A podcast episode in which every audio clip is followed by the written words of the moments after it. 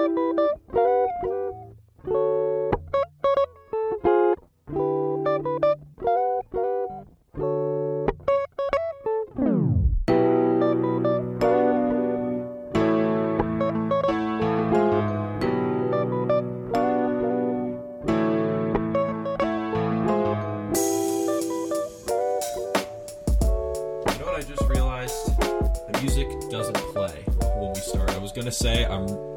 really good to hear the startup music again, uh, but I just realized that we add that in afterwards, so you all can listen to it and I'll enjoy it. I guess uh, when I listen back through the episode. But Blake, good to be with you, man. We are back with an episode of Reasonably Outrageous. It's been a bit of a hiatus uh, for us uh, with the coronavirus situation taking over most of the sports world. We took a step back from the podcast as we kind of got our own affairs in order, but we are back just in time for the NFL draft and just having some huge NFL news break and Rob Gronkowski going to the Tampa Bay Buccaneers. Blake, how you doing?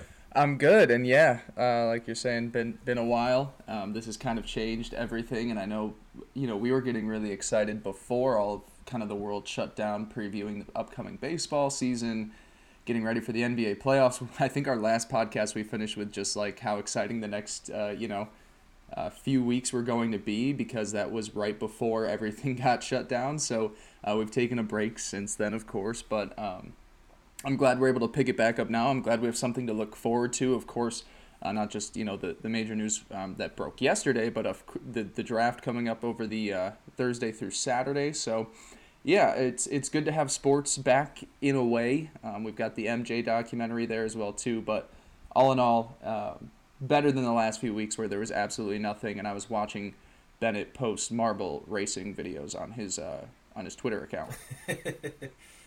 Speaking of Bennett, we have an extremely special guest here, Daily Progress reporter Bennett Conlon from Charlottesville, Virginia, a former classmate of ours and someone who's gone on to great heights covering UVA basketball and football. Bennett, how you doing?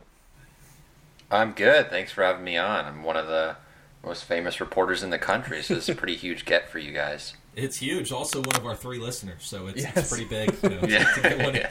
one of the audience on the show for once. Um, all right, we're, we're going to talk some football today because that seems to be the only thing that's really going on. I mean, we've got baseball is considering coming back. Uh, at some point this year, Rob Manfred said in a memo uh, released to teams on Monday that he's hoping for a season. He's, I believe, he said fully anticipates an MLB season be played in 2020. Uh, that will be contingent on a few other things, but that's a discussion for another day. NBA, NHL, playoffs seem to be the only thing that is salvageable at this point. I don't know if they're going to be playing regular season games, but as of right now, other than the Jordan documentary, not a whole lot is going on in either of those sports too. So we're left with football, which isn't too bad. There's certainly plenty to talk about with the offseason in full swing, uh, and we had a huge move yesterday, perhaps one of the biggest of the offseason, the Rob Gronkowski deal the Tampa Bay Buccaneers acquiring the soon to be Hall of Fame tight end from the New England Patriots for a fourth round pick. The uh, Gronk was sent with a seventh round pick along with him. Guys, what's our what's our overall consensus here on where this puts the Bucks? Blake, I'll start with you. Do you think this vaults them to the top of the NFC South, or do you think the Saints are still the class of the division? you know, I, I'm kind of in the situation where I need to see it to believe it. And look, I'm not saying that Gronk isn't one, you know, the greatest tight end of all time, uh, even through his short-lived career, or that Tom Brady is the greatest quarterback of all time. But you know, some things that you have to consider heading forward into the season. Gronk was injured through a, a large part of his career. He's been out of the NFL for a season. He's been doing his WWE thing. He's been working with Fox. Now it came out he has been getting himself back in shape. He had continuously been working out, and over the next you know few months, it's not like the season starts tomorrow and he's in the shape that he is now. He's got until August and September to get back into football shape. But there has to be some concern where you know maybe Gronk, you know, you, you're getting two years out of him. Tom Brady, he is trying to do something that no quarterback has ever done, and that's play at a high level this late into his career. Um, at, at this age that was now 43, and you know he wants to go another couple seasons, but you know, I think it clearly puts them as the number two team in the NFC South. You know, you've got Carolina that's starting a new regime, and and and with Teddy Bridgewater as their quarterback. You've got the Falcons who are hoping to rebound from two really awful seasons uh, where injuries and all sorts of things have been messed up there. So I think it at least puts Tampa in a position to compete for the NFC uh, title. But I don't think it's any guarantee just because, you know, Brady is getting at this point of his career where, you know, we're kind of expecting it to fall off a cliff a little bit. And I know we've been saying that for years now, and he's continuously, um, you know, worked against time and, uh, you know, continues to do so. But at a certain point, you have to think he takes a little dip. He wasn't as great last season. And sure, bringing in Gronk could be huge. I mean, he's, you know, when healthy and, and in football shape, he's the greatest tight end of all time. The, you know, a freak of nature that is, um, that is, is just uh, game changing for that position. So, you know, offensively, the talent is great. You've got Mike Evans and Chris Godwin on the outside. You've got Rob Gronkowski. I expect them to draft a running back uh, in the, you know, top three rounds uh, this year and get, you know, one of the top guys that's available. And that's a great offense. They run a lot of 12 personnel. They, they throw early on first down. So we're going to get a lot of two tight end sets. Now, is that Cameron Brate? Is it OJ Howard? They probably trade one of the two. I would assume having three guys that deep at the position is, is great to have, but I don't think it's necessary. Um, and they can address some other holes, you know, on the secondary or offensive line if they were able to get some draft capital back for one or the other. But um, I think at the very least, pushing for that wild card, maybe winning the division.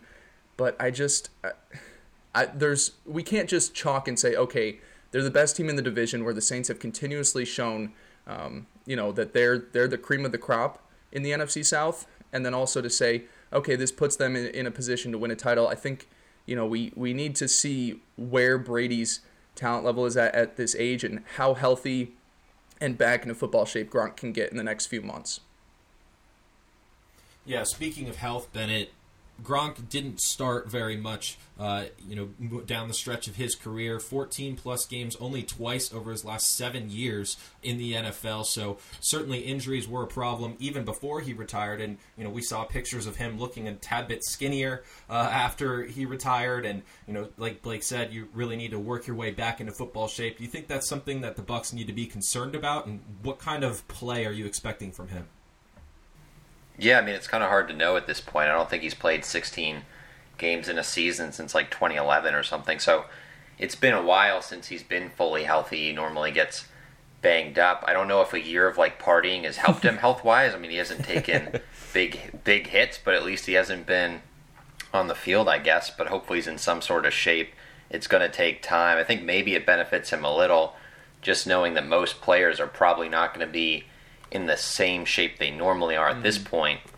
I'm assuming most most players don't have the usual access to to different gyms or some people have home home gyms and things like that, but it's probably not as good as as usual.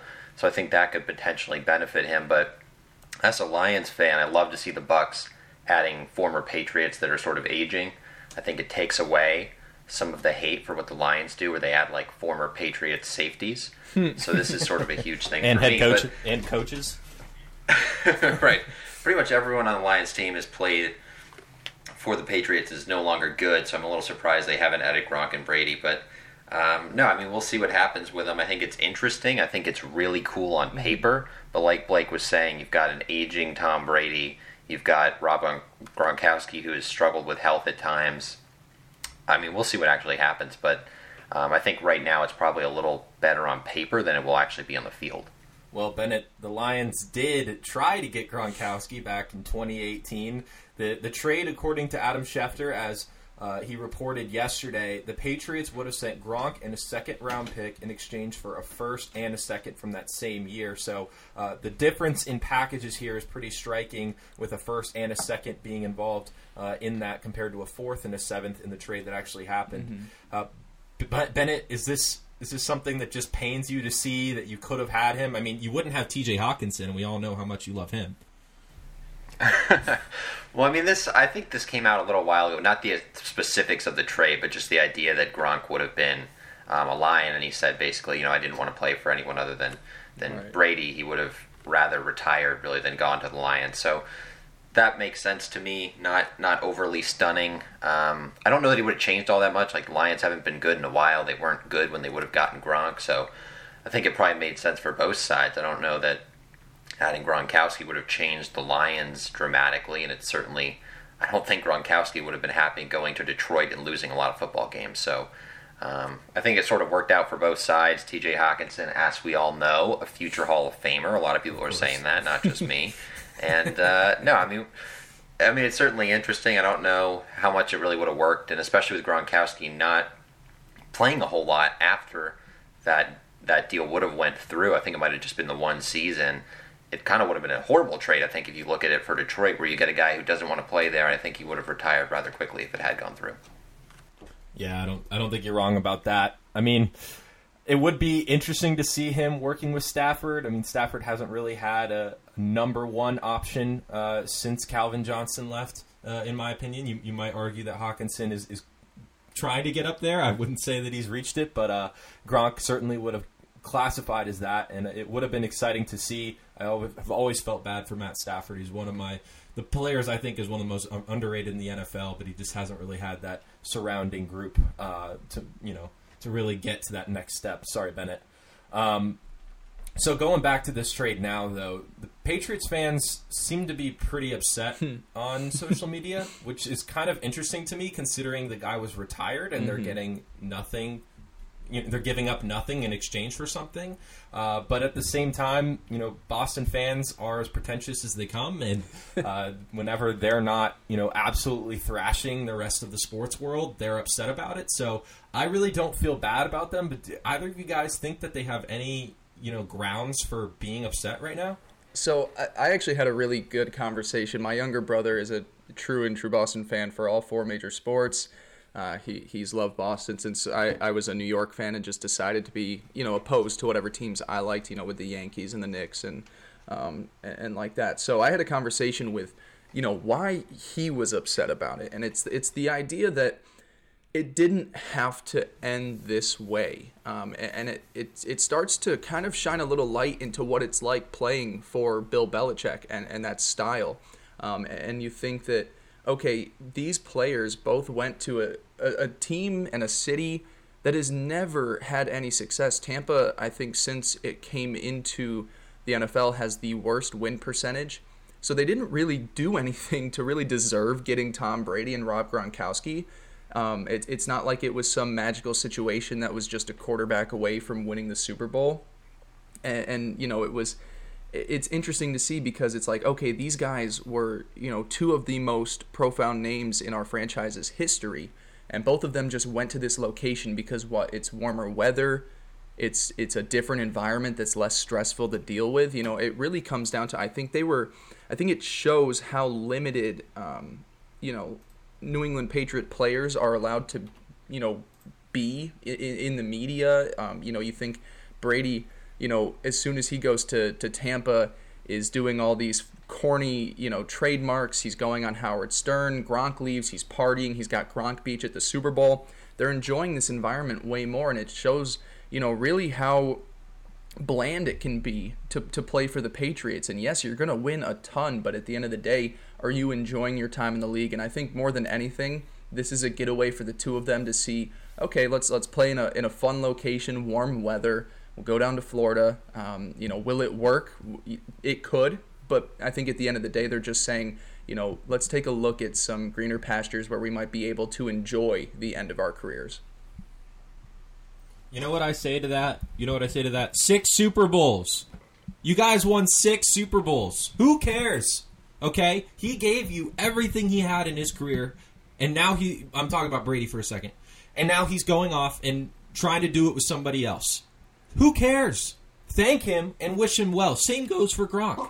I mean, yes, it, it would have been nice to have a grateful exit, a graceful exit, some kind of you know Derek Jeter esque moment at the end of his career where you can say, "Oh, he was a patriot for life." Yes, I get that, and it, and it means something to be with the team for your entire career. But there are so many stars who have done this at the end of their career trying to go to another team where you know maybe they're not the guy on that in that organization but you know they'll be around a, a bunch of really good players and give them a chance at you know doing it one last time. That happens all the time. And you know uh, Brady has deserved that right. And I think you know Boston fans are forever in both him and Gronk's debt where they should just be fine with it. I'm sorry. That I, I get I get that you want a graceful exit. I get it But at the end of the day, he gave you six Super Bowls, man. Yeah. I, I can't feel sorry for But i- in the same sense, Matt, if, if you were to take a look, and I know that you're a big Saints fan, if, if Brees had decided, okay, I'm going to switch to a team where I'm going to contend for titles after giving my all to New Orleans for the first, you know, whatever, how long his career has been with them there. I'd wish him well. really, you wouldn't be salty at all. I mean, if he went to the Falcons, I'd be salty. But he went to the damn Bucks, Yeah. A team that hasn't won in the playoffs since what uh, '99. I mean, seriously, it's not, it's not like you know he went over to the Dolphins, the Jets. I, I, he's completely on the other side of the league. He, he's not going to be playing your team. He's not going to be you know hurting you in the playoffs. And you know, it also gives you the organization opportunity to reboot. I mean, mm-hmm. I don't think Jarrett Stidham is the future at quarterback, but you know, you tank one year and you got Trevor Lawrence.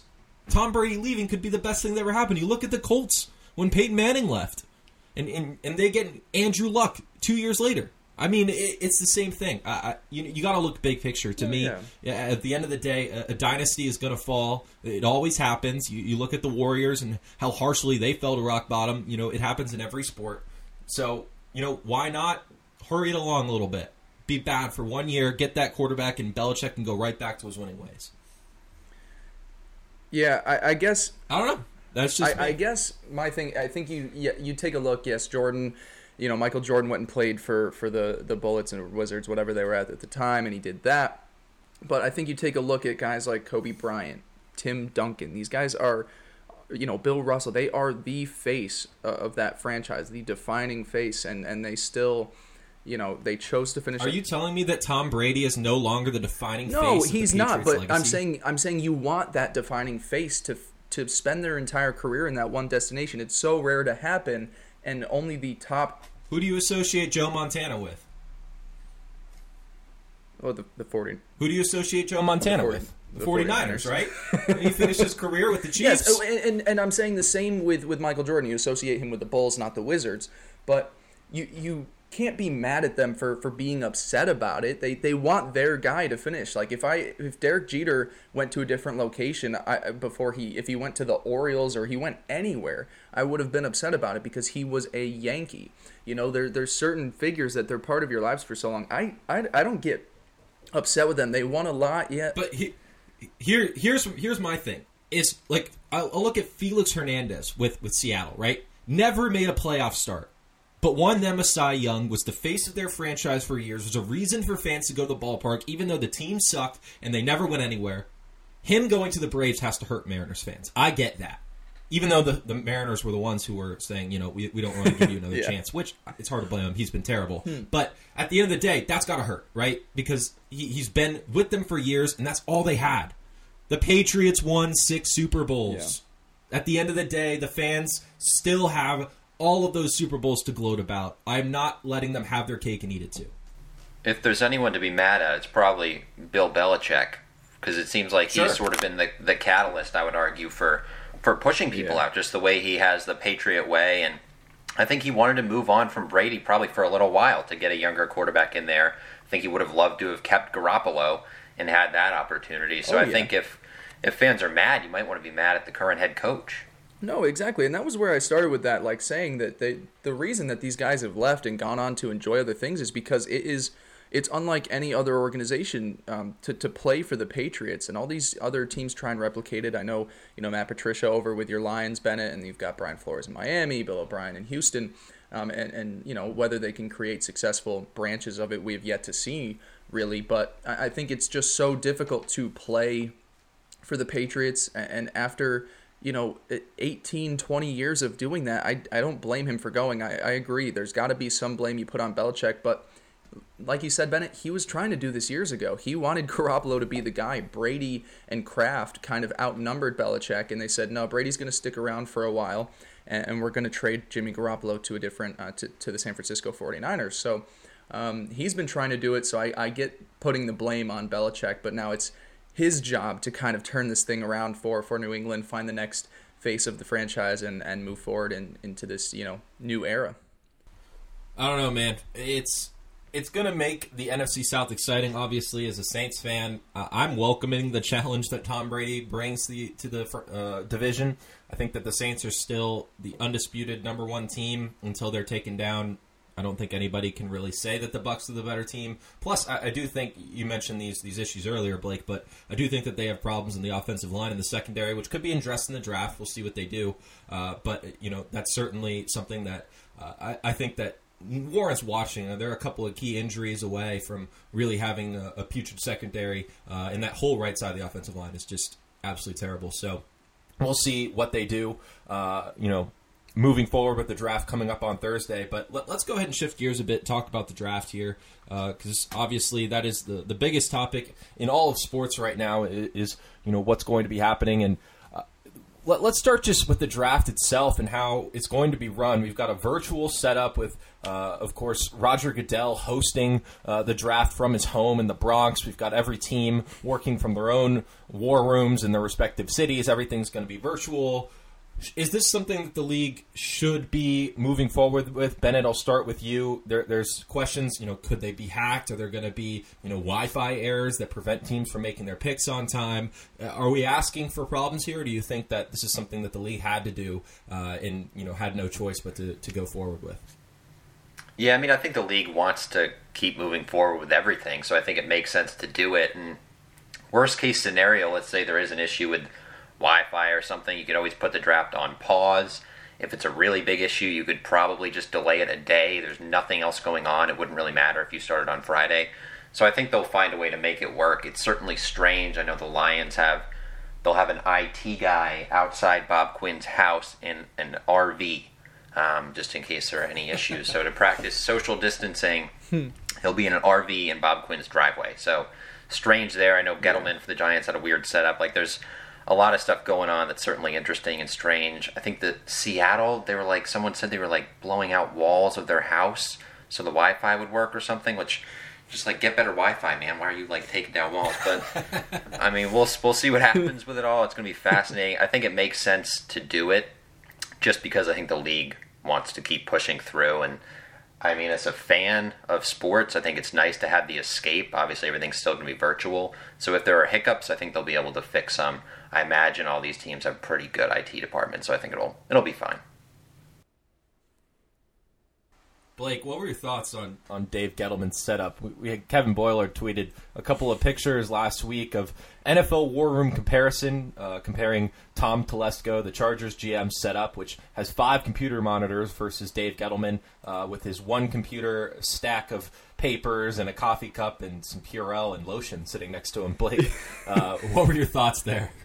Yeah, that's that's you know that's that's Dave Gettleman. You know he's that traditional guy. He he talks crap about analytics, um, and you, you take a look at all these guys are doing. You know I liked um, I believe it was Bob Quinn setup that I saw. I'm trying to remember whose it was specifically, but yeah, to see Dave with just a stack of papers and one computer, um, you know, it, it's it just makes up who he is as a guy. He's traditional. He he doesn't really need a whole lot Sure, some might want to call that outdated, and I definitely would as well too. But asking Dave Gettleman to to hype up and get you know five phones going and eight computer screens like we're seeing some other teams do, you were never going to get that out of him. This is just the way that he's built, and you know whether it turns into uh, making this this draft process a little difficult um, for for the Giants, you know we'll find out. But it certainly um, it certainly shows where he has where he is in time um, in in regards to the NFL. Dave Gettleman strikes me as the guy who would tell you that he has the the new smartphone and then pulls out a BlackBerry. Yeah, I mean, that's just like that. Just seems like his personality and in his grasp on all those kind of things. Like you said, he's traditional, but uh, I, I don't hate the fact that he's using all the paper and you know one computer. I mean, at the end of the day, like if you have a computer monitor up, I'm assuming that means that you need something live fed into that. Like if, if you have it up during a draft, like oh you want your picks coming in there, or oh like you know messages are coming in this way. I think Dave Gettleman is going to have a speakerphone and all of his notes just strewn out across the table throughout the entire draft. Mm-hmm. And you know what? If that's a system that works for him, so be it. Um, you know, we'll see what the Giants do. Uh, I think we're going to be talking about them in a little bit. But uh, the other thing I wanted to touch on, I, I kind of told Blake and Bennett before the show that I had a bit of a rant here. Uh, so the other day, the NFL gave out, uh, I guess it wasn't the other day, but it came out that the NFL sent a list of 15 uh, rules that players have to follow of what they're allowed to wear while they're on camera. So every player who has been invited to set up a live stream at their home to be part of the draft had to submit to wearing not this stuff. Third party logos, other than those uh, that the NFL has officially licensed, like Nike, Adidas, Under Armour, New Era. Uh, they can't wear any non NFL sports organizations or leagues, uh, brands. It, it kind of goes down hate speech, explicit language, political statements, all that kind of stuff. I don't really have a problem with you know the hate speech, you know, political stuff, pharmaceutical brands, whatever. Uh, I, I get that, but it's to me the problem here is the the brands, and I'm just going to go ahead and jump in here. I so uh, in years past we've had guys who would wear a certain pin on their suit, uh, a certain sunglasses, certain headphones as they went in uh, to the draft, and they would set up some kind of sponsorship, a one-off type deal. You know, you get paid ten thousand dollars to wear AirPods on your way, uh, you know, into the draft uh, when the cameras are on you as you walk in. That's all been scrapped, and you now have to wear whatever the NFL decides you can wear, whether that be Bose headphones because they have an official sponsorship with Bose. You can have Pepsi products sitting next to you on the table when your name is called, but you can't have Coke products. You can have uh, Doritos, but you can't have uh, you know other chips. I mean, the, the list goes on and on. And to me, this is kind of unfair to these players. These players who have already been at college where they weren't allowed to accept any kind of sponsorship deal, they weren't allowed to make any kind of money from themselves on the side uh, while playing football and going to school. They're now going to the NFL, and this is their first real chance at a major sponsorship deal, some extra cash. They're not signed to any NFL team. They don't have any affiliation with the NFL other than the fact that they want to play in it and are agreeing to enter this draft. No contractual obligation whatsoever. And yet here the NFL is telling them, oh, well, you can't wear this kind of sponsor. I think that's so messed up uh, to the point where you know it, it's costing them money. I mean, Darren Rovell of the Action Network reported that uh, you know one economist said it could be costing them anywhere between five and fifty thousand uh, dollars, depending on what kind of draft pick they are. So you know, if, if somebody like Joe Burrow were to be wearing something versus uh, you know somebody at the back end of the first round, but to me, it, it, just seems like the, the, NFL is pinching for money at this point. It was ESPN last year who had this this kind of mandate, and now uh, it's going to be the NFL. They've said they'll cut off any broadcast they see that has any kind of uh, thing that goes against this list uh, on on that broadcast. So you know, uh, this is supposed to be a moment about the players, and, and you know, it should be all about them, these prospects who have worked their entire careers to get to where they are now, to be right on the cusp of making it to the NFL. And here the league is stepping in and saying, oh, well, you know, you make sure you have something that, that goes along with what our partners want. I yeah, just stunned I, you guys into silence. I guess. So. yeah, I, I, guess my my biggest thing. I mean, some of these guys have already you know partnered. Um, up with some of the bigger sponsorships. Like I've seen Justin Herbert is with Bose. I think Burrow mm-hmm. might be as well too, and then I saw Tua is with Beats and Nike. So some of these bigger names that you expect get some screen time early on in this draft have um, have already gotten their big sponsorship deals. But I agree, you know, for some of those guys later in the list, that this could be, you know, their one chance uh, if if they're you know a late first or early second round pick, you go into days two and three. If they're one of those guys that that gets the chance to be on screen and this is their one opportunity to really strike down with a partnership um, yeah, it, it does take you know some money out of their pockets, which is unfortunate. Am I surprised? It's the NFL. You know, we I don't think we'd see this in the NBA. Um, I, I don't know, even with with baseball, you know, that would be a, a, weird kind of thing to to I guess compare. But the NFL is is um, you know a penny pincher league and and they want total control and this is i guess their way of still being able to get that without the players being physically uh, in front of them yeah, it's it's certainly weird. Like the dr- dress code part makes sense, right? Where you don't have like the hate speech and all that stuff that you were saying. But then where they go in, where they're like gonna freak out if someone has a coke like in the background, that seems a little excessive. I don't think anyone's gonna see somebody with a coke and look and be like, you know what I'm gonna do right now? I'm gonna go buy a coke, and I'm never gonna buy a Pepsi product again, and I'm gonna boycott the NFL. Like I think they're being a little bit harsh hmm. on some of this stuff just because like matt you were saying where some of these kids have waited four years three four five years to get to this point and they haven't made any money, um, at least you know not over the table that you should be making. And um, now they don't have the opportunity to sort of do this this one thing where they're normally able to do some some certain advertising or sponsorship. So it's it's strange. It seems a little bit um, a little too extreme, but I, I guess that sort of fits the NFL's model recently. Yeah, the, the NFL is allowing these players to negotiate sponsorship deals with any of their official sponsors for the Right. draft if they want to do that. But this completely cuts the legs out from underneath the players in terms of leverage. You know, they can't go to Pepsi and say like, "Oh, I want twenty thousand dollars to have a Pepsi," and Pepsi's like, "Oh, we'll give you five thousand dollars," and they're like, they can't just be like, "Oh, we'll go to Coke and try and get the same amount." You know, they have to settle for Pepsi uh, and whatever you know amount of money they want to give them if they want to get money at all. The NFL sent uh, these welcome kits uh, to players that include NFL approved products such as Pepsi, Gatorade, Doritos, Mountain Dew, uh, all that good stuff, uh, Skittles. You're you're free to to use any of those as you uh, wish. I guess I, th- I think some players are probably just going to have them and not even negotiate uh, any kind of sponsorship deal to have them with them, uh, and you know just because they were given these for free.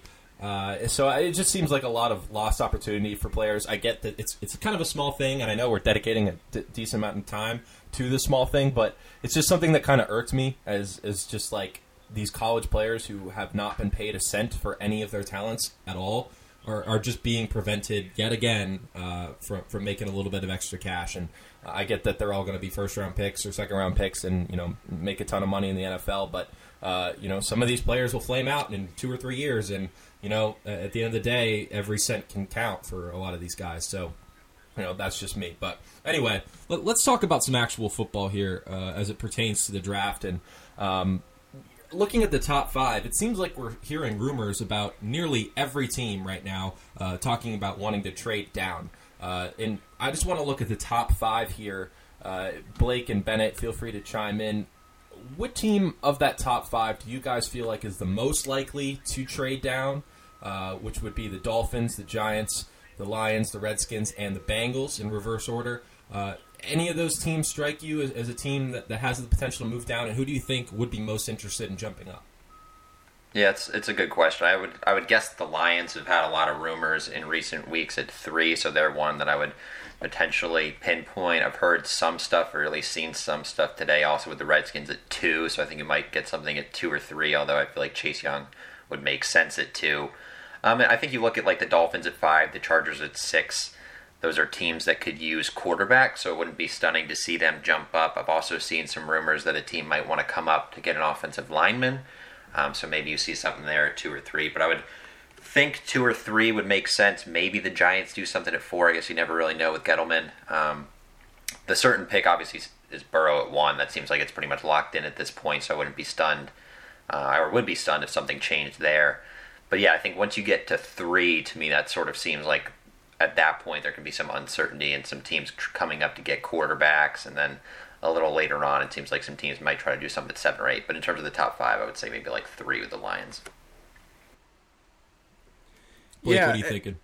this goes to a, a point that I have with this draft and, and kind of around the unique situation that it's in. Um, is is the trade scenarios in here? I mean, I, I agree. I, you know, personally, I, I think Washington stays with Chase Young, like you said, Bennett. I think those top two picks have been locked for maybe the last few months now, and it would take it would take a, a massive offer, I think, to, to move either of those two. Um, but then I think you go to three. You know, uh, three and four have already both been rumored to trade to want to trade back. Now Dave Gettleman has yet to trade back in the first round, um, as uh, in his tenure with with the Giants. You know he stood pat uh, at, at pick two to take Saquon. Could he have gotten him a few picks back later, maybe? Um, but so Gettleman hasn't really had a big history of doing so, but it it appears that he's interested in finally doing that. Detroit, like you said, and I think what you're saying for the positions is, is, is correct too. Um, you know, trading up to get a tackle, trading up to get a quarterback. If you think, you know, if you're Miami and you're sitting at five and you're worried that someone might try and trade up to um, to take Justin Herbert over you, you know, then you might want to jump with Detroit so you can say, okay, there's there's no doubt that we're getting our guy. We also have three first round picks, so maybe we can give up a, a little bit later in the draft because we have so much draft capital. But the bigger thing that I think that this goes to um, is just how many trades we're going to get in this draft because we haven't we, we've had virtual pro days we've had facetime interviews i think beyond this first round, and I think just off the top of my head, three, four, six, seven, and eight, those picks as trade back scenarios wouldn't surprise me at all. Uh, it's rumored that Atlanta really wants to get into the top 10. I assume they want to take a cornerback. CJ Henderson has been getting a lot of buzz in the top 10, so they're a potential team that wants to trade up. Does Las Vegas want to trade up to make sure that they get the best wide receiver um, and, and, jump a team like um, like you know the uh, 49ers or the Jets? Um, but I think the biggest thing that you're going to see with this, and it especially comes to day three, is that there's such a bigger chance that you are going to miss on a prospect between rounds four and seven because you haven't been able to really get a lot of evaluation done with them. You've been able to watch film, but you haven't really gotten the guy in the room. You haven't gone to his pro day. So I think you're going to get a lot of trades at the end of this draft where people are just trading out, you know, future 2021, you know, picks or, you know, 2022 picks. I think a lot of teams are going to want to say, okay, we'll get our first guys in the early rounds, but then we're going to try and trade out of this draft because you have no idea. You have no idea, you know, what you're going to get in this day three. And then also, you know, there might be some guys that just fall completely out of the draft and you can get them as undrafted free agents just because, you know, you didn't get to interview them. So it's going to be a crazy draft given the situation we're in. I think there's a lot of trades that could happen in the top 10, but I think you get toward the end of this draft and there's going to be a lot of teams that are saying, Let's just take a chance with some undrafted free agents and let's get more picks for 2021 or 2022. Yeah, and that's something I've been thinking about too, Blake, is do you guys think that draft picks in next year's draft, beyond the first two rounds, say, like let's say let's say a fourth round pick this year, is that less valuable than a fourth round pick next year? Uh, given that, you know, after the first couple of rounds, a lot of these players have not been seen in person uh, by NFL scouts. You know, we obviously had the combine, but uh, a lot of the scouting and uh, you know preparation for this draft has been done remotely, where a, a, lot of teams probably don't feel as great about players in the later rounds as they might have in years past or might in years future. Uh, I, I, feel like a fourth round pick next year might be just a little bit more valuable, even considering. I mean, you know, this is obviously uh, not sure to happen or anything, but if the season is delayed or shortened or something like that because of the coronavirus coronavirus pandemic, uh, you know, it might be a, a, better gamble to bet on, you know, putting together a stronger team in 2021. Do you guys think that that's something that's, you know, entering the minds of GMs? Yeah, I mean that's an, an interesting point. I think they would probably consider pretty much everything. So it's it's fascinating to see too, because if it affects the NFL season, it'll certainly affect the college season. So you could go into the next draft, or maybe guys haven't had a full college season, depending on what happens with that. So that could make next year's draft a little mm-hmm. confusing as well. True. depending on how it all plays out. It's it's going to be fascinating to see. I think with some of the picks this year in the late rounds, uh, teams love to kind of get those pro days where they can see players run or, or, do different things. I know Virginia, which is the team I cover, they have a player Joe Reed who's sort of a wide receiver running back combo a little bit. Teams have considered uh, playing him at running back, and he went to the NFL Combine, but he was planning on doing his like running back type workouts at his pro day um, and UVA's pro day was canceled. So that's something there where if you maybe like him as a running back, you haven't had a chance to see him do it because he played mostly receiver in college, then maybe you don't take a chance on him. or maybe a team that likes him as a receiver does take a chance. So it's going to be fascinating to see the the late rounds. But to get back to your question, I think, um, yeah, I think there's there's maybe a little more uncertainty this year where you might be more willing to get picks later down the line, whether it's 2021, 2022, something like that, if you want to go that far out um, to try to land different picks and, and things like that. And kind of to Blake's point, I also think there are probably going to be teams that really feel more confident in their grades of players that they have in the top three rounds.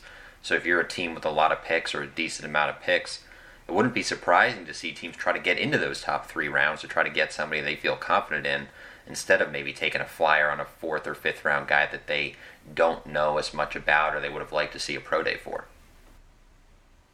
Mm-hmm. Speaking of uncertainty, Blake, we've talked a lot on this podcast about Tua uh, and the overall quarterback uh, rankings for this draft class, and you are mm-hmm. notably not as high on Tua as a lot of other people yeah. are. Um, so i am going to go ahead and start you with this question: Is he worth the risk? Uh, you know, for these teams who uh, like the, like the Chargers or the Dolphins, either of whom could take him and are likely to take him in this draft, barring any kind of trade up. Uh, do you think that you know, given his health concerns, but his ceiling, uh, is he a player that is worthy of a first round pick? You know, oh, worthy of a first round pick, definitely. Um, do I think that it might be a little rich at five or six potentially? And and the last two weeks have been scary for Tua Tagovailoa. There have been reports that the Chargers are more interested in riding this out with Tyrod Taylor, and they want to take one of the top tackles in this class, or potentially get Isaiah Simmons on that defense. And and think for a second the freak athletes on that defense if they get that with Melvin Ingram, Joey Bosa, Isaiah Simmons, and Derwin James. Freak of nature athletes, and to be in a division with the Kansas City Chiefs, that's the kind of defense you need to hopefully try and compete with them in the AFC West. So, you know, if the the, the big thing that is concerning to me is that if the Chargers choose to pass on Tua and say that the Dolphins, like I've I've felt since the draft process began, are going to take Justin Herbert, um, where where really does Tua go? You know, I agree that a team would probably trade up into that eight to twelve range to get him um, if he passes through the the Chargers and the Dolphins. You know, I think you know, would the Raiders be interested? Because we know Jon Gruden doesn't love Derek Carr. And yeah, he brought in Marcus Mariota this offseason, but that's a guy that you can either keep as the backup or, you know, you can move on. Jon Gruden always loves quarterback rooms with a lot of talent in there or, or a lot of different names. You know, you think back to his early days with Oakland and Tampa. He always had multiple quarterbacks in that room that were capable of starting. So do they try and trade up? They've got two first round picks. If Tua falls a little bit, do they try and take him? Do we get to a certain point where, you know, maybe we're in the early to mid teens and and the Saints or the Patriots are like, "Okay, this has fallen enough for us." You know, if we're the Saints, we say, "Okay, we can take Tua, let Brees finish out his career and and, and then bring him in." Um, there's a lot of weird ways that this can go if if the Chargers and Dolphins decide to to run it with with Herbert and, and Tyrod. And so you know, I don't know your thoughts on other teams that would make a lot of sense. You know, the Jaguars at nine, they they traded away Nick Foles to ride with Gardner Minshew. Would they think, okay, maybe we should take in Tua? Maybe you know Minshew had a couple lucky bounces as as you know a six round pick from last year, um, but I think it gets really interesting, and we could see him drop into the middle of the first round if if both the Chargers and Dolphins choose to pass on him. Yeah, I think right now the the spot that jumps out to me is that seventh pick what the uh, Panthers have right now. Uh, I believe Schefter tweeted this morning that they're looking to move down as well. I, I like I like the Raiders uh, to take Tua if he does fall beyond that first crop of, of teams. Uh, mm-hmm you know, like you said, Derek Carr just doesn't seem to be the guy for Jon Gruden, and you know he loves big splashing moves, especially uh, when it comes to offensive players. So uh, I feel like that's just kind of a match made in heaven uh, if if he does you know pass by the Chargers, um, which I, I, I feel like the Chargers are kind of bluffing. Um, I, I, feel like Tua's still got to be the guy for them, and if, if you have Tua mm-hmm. at that point, uh, you have to take him because you know you look at your fan base. You know, I was I was big on the the Tom Brady to the Chargers train, uh, as as Blake knows well, and um, right. Bennett has heard. Uh, and I still feel like they need something to sell tickets with, and you know, I, I just don't think that you know Tyrod Taylor does it for him. Football wise, I get trying to give him that shot. You know, that, that's kind of what it, we thought we were going to have uh, when he went to the Browns, and then Baker Mayfield was supposed to be behind him while Tyrod had the the, the shot. And uh, of course, mm-hmm. we know what ended up happening there. Baker took over and had a great rookie year,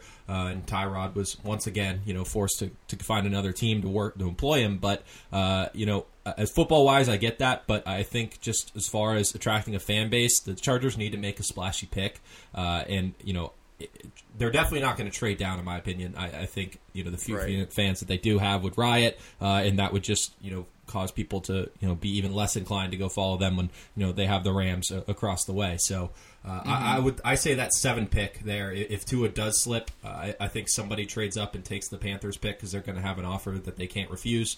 Um, and, and, Matt Rhule, you know, being his first draft, uh, you know, I, I, think he wants to accumulate as many guys as possible. So uh, that that's for me. But um, Blake or Bennett, what are you thinking? Yeah, I mean it's going to be interesting to see if if Tua slips because right, he was obviously a really highly touted prospect, and the injury concerns have some people people worried, and some people seem to like Herbert a little bit more. If he does slip out of the top ten, yeah, I think Oakland's an interesting spot where he could land. You maybe, if you get a little more creative, maybe you think even Tampa could be could be in the mix just because mm-hmm. at some mm-hmm. point Tom Brady's not going to be there anymore, right? Oh so, my god. So he could he could sit a year or two. I know Brady. I think they signed him to a two year deal, but he could sit there. get fully healthy, learn from Tom Brady, and then you pass it on to Tua. I mean, that would sort of be an ideal scenario for them, I think. So he they'd certainly be fascinating. That's a team that that makes sense. And then some people have obviously rumored sort of a big trade up or something from the Patriots to try to get their guy. But I think if he slips, you look at Oakland and maybe even Tampa as two potential options. But I'm not sure he slips. I think there's a, a good chance that somebody does take him in the top 10 just because of that risk reward. I think some teams are going to want to take a chance knowing that if he does work out, he is healthy and he is able to sort of reach his potential, he's got a chance to be a game changing quarterback.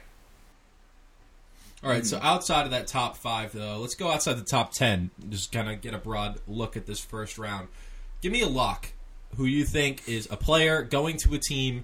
Uh, it, does, it doesn't have to be that pick per se, but uh, what player and team uh, are you sure, Blake, we'll start with you, uh, is a lock uh, to be going to that team? Yeah, there's a there's a few ones that I'm going to give you around here. So um, as long as the 49ers are still picking at 13, they've rumored to either be shopping that pick or 31, potentially both if the right offers come along. Um, I, I think Jerry Jeudy is is the fit for the 49ers right there. Uh, supposedly shopping Marquise Goodwin already, so you replace him. You lost Emmanuel Sanders to the Saints. Uh, you want to get another guy in there that um, can work around with Deebo Samuel, and he's more of that you know traditional wide receiver where you know that does everything. Where you've got Deebo, who's a little bit more speed guy. You use him in kind of these trick play scenarios as a you know end around guy, and you've got Jeudy, who could be the number one wide receiver and let uh, Deebo be number two. So that's one that I'll give you. Um, if somehow, whether it's pick 23 or if they trade back, if if Zack Baun from Wisconsin doesn't end up as a Patriot, I will be extremely surprised. Um, he is essentially Kyle Van Noy. Uh, that's that's the comp that everyone gives when you take a look at him. He can play multiple fronts. He can get down uh, as a as a defensive end. He can play outside linebacker. Um, and from Wisconsin, a guy that I think has, you know, potential to go in the first round. Um, I think you think of the three linebackers to go in round one. That's Patrick Queen, Zack Baun, and Kenneth Murray out of Oklahoma. Um, the Patriots let let Kyle Van Noy walk. He is now down in Miami with the Dolphins and Brian Flores. I think they could draft his replacement right now, and and you know the Patriots love drafting in that front seven, and I think he'd be a, a, solid guy for them there.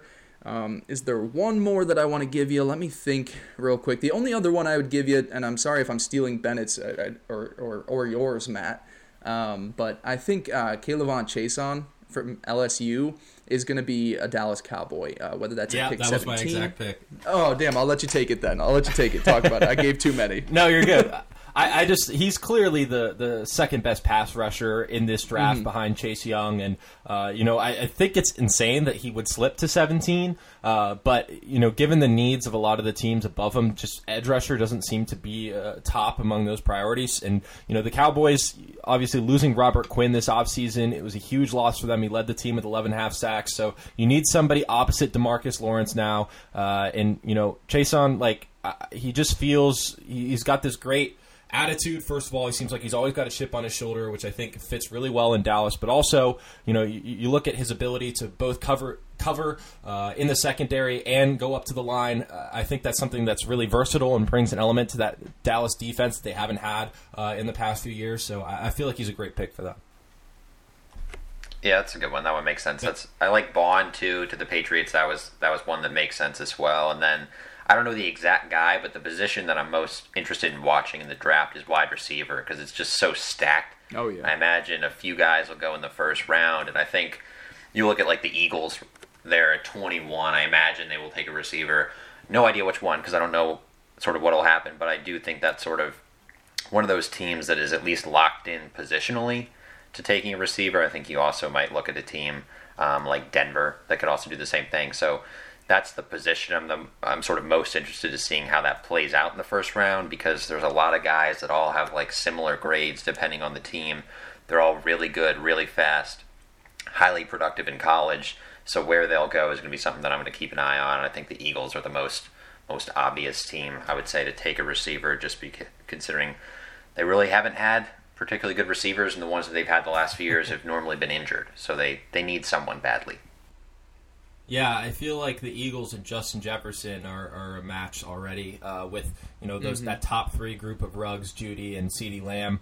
probably going early on in the first round. If, if Justin Jefferson's still around uh, by the 21st pick, I think the Eagles definitely jump on him. Uh, where who who is your top receiver, Blake? Uh, are you are you a Jeudy guy or are you a CeeDee Lamb? I'm a CeeDee Lamb guy, and um, and I'm also I'm extremely high on on Henry Ruggs too. I think um, I might give him the edge over Jeudy as well too. I think Jeudy is very traditional, but I love those. I mean, CeeDee Lamb is just a freak of nature. Henry Ruggs with with elite speed on the field. So I think all three are pretty close. But if I had to go, I'd probably go CeeDee, Henry Ruggs, Jerry Jeudy. But I agree. I, I think and I've been working through um, what is it a three round mock draft that I've been coming up with, and it should be out today. Uh, later on, uh, I guess we're recording this the 22nd. I'm not sure when we're releasing the podcast. We haven't discussed that, but I have seven wide receivers going in the first round. I, I mean, you take a look into the 20s. You assume Miami probably wants to get, um, you know, a, another receiver in there to to give, you know, Justin Herbert or Tua, um, you know, a guy in this class. You take a look, um, you know, with the Vikings with two first round picks after they traded away Stefon Diggs. Do they take a receiver there? You already mentioned the Eagles. Um, we talked about maybe the Jaguars. You've got the Broncos, uh, the, The Raiders. Ravens. The Ravens could, uh, you know, easily take one as well too. And I think you go down to 30. The Green Bay Packers uh, could could use a number two to Davante Adams. So I, I think that there's there's a chance seven at least uh, wide receivers go in the first round. I think you know you could even go into the second and third round and end up with a list of around maybe 14 or 15 that go in the top 100 picks. It's that deep of a class. Um, and, and you know, for what we were saying earlier about you know trading back or trying to find guys day three, Bennett, you made a great point. If these guys know for a fact that they like this guy, they're they're going to try and trade up into the top 100 picks, or, or they're going to stay where they are and, and take these guys and not let them fall to day three. So. Um, ton of ton of wide receivers in this class, ton of tackles in this class as well too. Um, I believe I had maybe 26 combined tackles and receivers of the top 100 players in this draft. So um, it's certainly uh, a deep class for both those positions, and I think you know we're going to get a lot of them in the first round. Yeah, after a draft last year, which seemed to be, you know, Kyler Murray and a bunch of tackles and, and defensive players, this has really Mm-hmm. been uh, a stacked wide receiver draft. There's plenty of quarterbacks. I mean, certainly top heavy, um, maybe more so than we've seen in the past few years. But uh, you know, this this quarterback class, this wide receiver class, even and there's a few running backs who you know probably won't be first Yeah. rounders uh, unless the the Chiefs, who have been rumored uh, to go against Andy Reid's resume uh, and draft a running back. I don't know if he'll actually do that, but you know, J.K. Dobbins has been uh, rumored to be uh, in consideration there. Uh, you know, we might not even see a, a running back go in the first round, but even Yeah. if you go after that, uh, certainly we'll see them trickling through the second, third, and fourth round uh, plenty. So this is going to be an exciting rookie class offensively. Something that I feel like we just haven't. You know, uh, we had that that one year with uh, all all the quarterbacks in one class. You know, Lamar and Rosen and uh, you know that that whole group. Um, but we haven't really had a, a skill player draft like this one in some time. So I'm really excited to see what these rookies do uh, once they do hit the field, and you know to see if there are going to be any trades. I think we either there's going to be a bunch of trades or there's going to be none. Uh, because Yeah. of the, the the Wi-Fi, you know, type situation, whatever. Uh, you know, some teams just might not be comfortable trying to negotiate trades under this circumstances. It seems like a lot of teams are open to trading down, but I haven't really heard a whole lot of rumors about teams wanting to move up you know, desperately. So uh, we'll see what kind of comes of that. But I'm excited for the draft. I mean, it's the the biggest sporting event we've had, uh, you know, since everything went down and uh, we lost sports uh, almost entirely. Um, you know, I at the time, you know, questioned uh, whether or not it was smart to, you know, cancel all of the seasons or, or suspend, I guess, not necessarily cancel, but suspend all play. Uh, but I think that was just the part of me that is just love sports was disappointed. Uh, it was definitely the right move, and uh, you know, moving forward, hopefully we can get back to a place where games can be played again with or without fans. Uh, you know, obviously that's something that's going to have to be worked up to, uh, depending on the climate uh, with this country and, and the world in general. But um, Blake Bennett, uh, any final words for the good people before we get out of here? the Lions will mess up the draft. So just just be excited to watch that. They'll have their IT guy in an RV out front as they probably draft some tight end at three. tight end to I Para it. Hockenson, dude. I mean, we saw it with uh, uh, Hernandez and Gronk. You know, maybe Honk gets in, and uh, I don't even know who the top tight end in this class is, but uh, that would Dude, be uh, that the would be tight pretty funny. end class, the tight end class sucks for this It's draft. very Yeah, I was bad. gonna if a say. tight end if a tight end goes like even before the end of the second round, I'll be massively disappointed. I think the top guy is probably Cole Kmet from Notre Dame, but so maybe the Lions would want to try and get him down there later, but I don't think uh, I, it'll be funny to see how the Lions behave because they're really in the driver's seat. They they've they're on the clock now. You know, we know where the first two picks are going, like we were saying. So uh, it'll be very interesting to see how the Lions choose to navigate this. Of course, as you know, Bob Quinn and Matt Patricia are trying to save their jobs.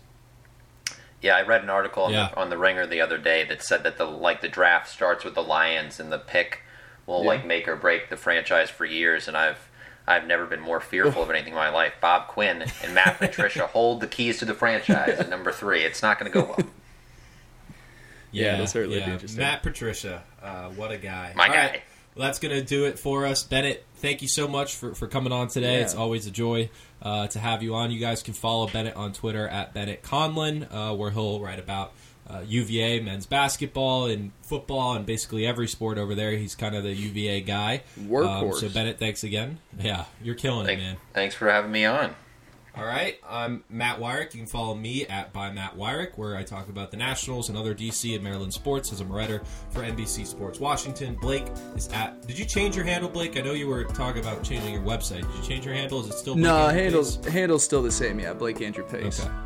Yeah. All right, Blake Andrew Pace over there writes about Syracuse and the Colts for SB Nation. So definitely go and check all of that out. Um, until next time, guys, we're not sure when our next episode will be, but we're hoping uh, to get a semi regular schedule going again. So looking forward to getting back on the podcast grind. And thank you all so much for listening and have a good one.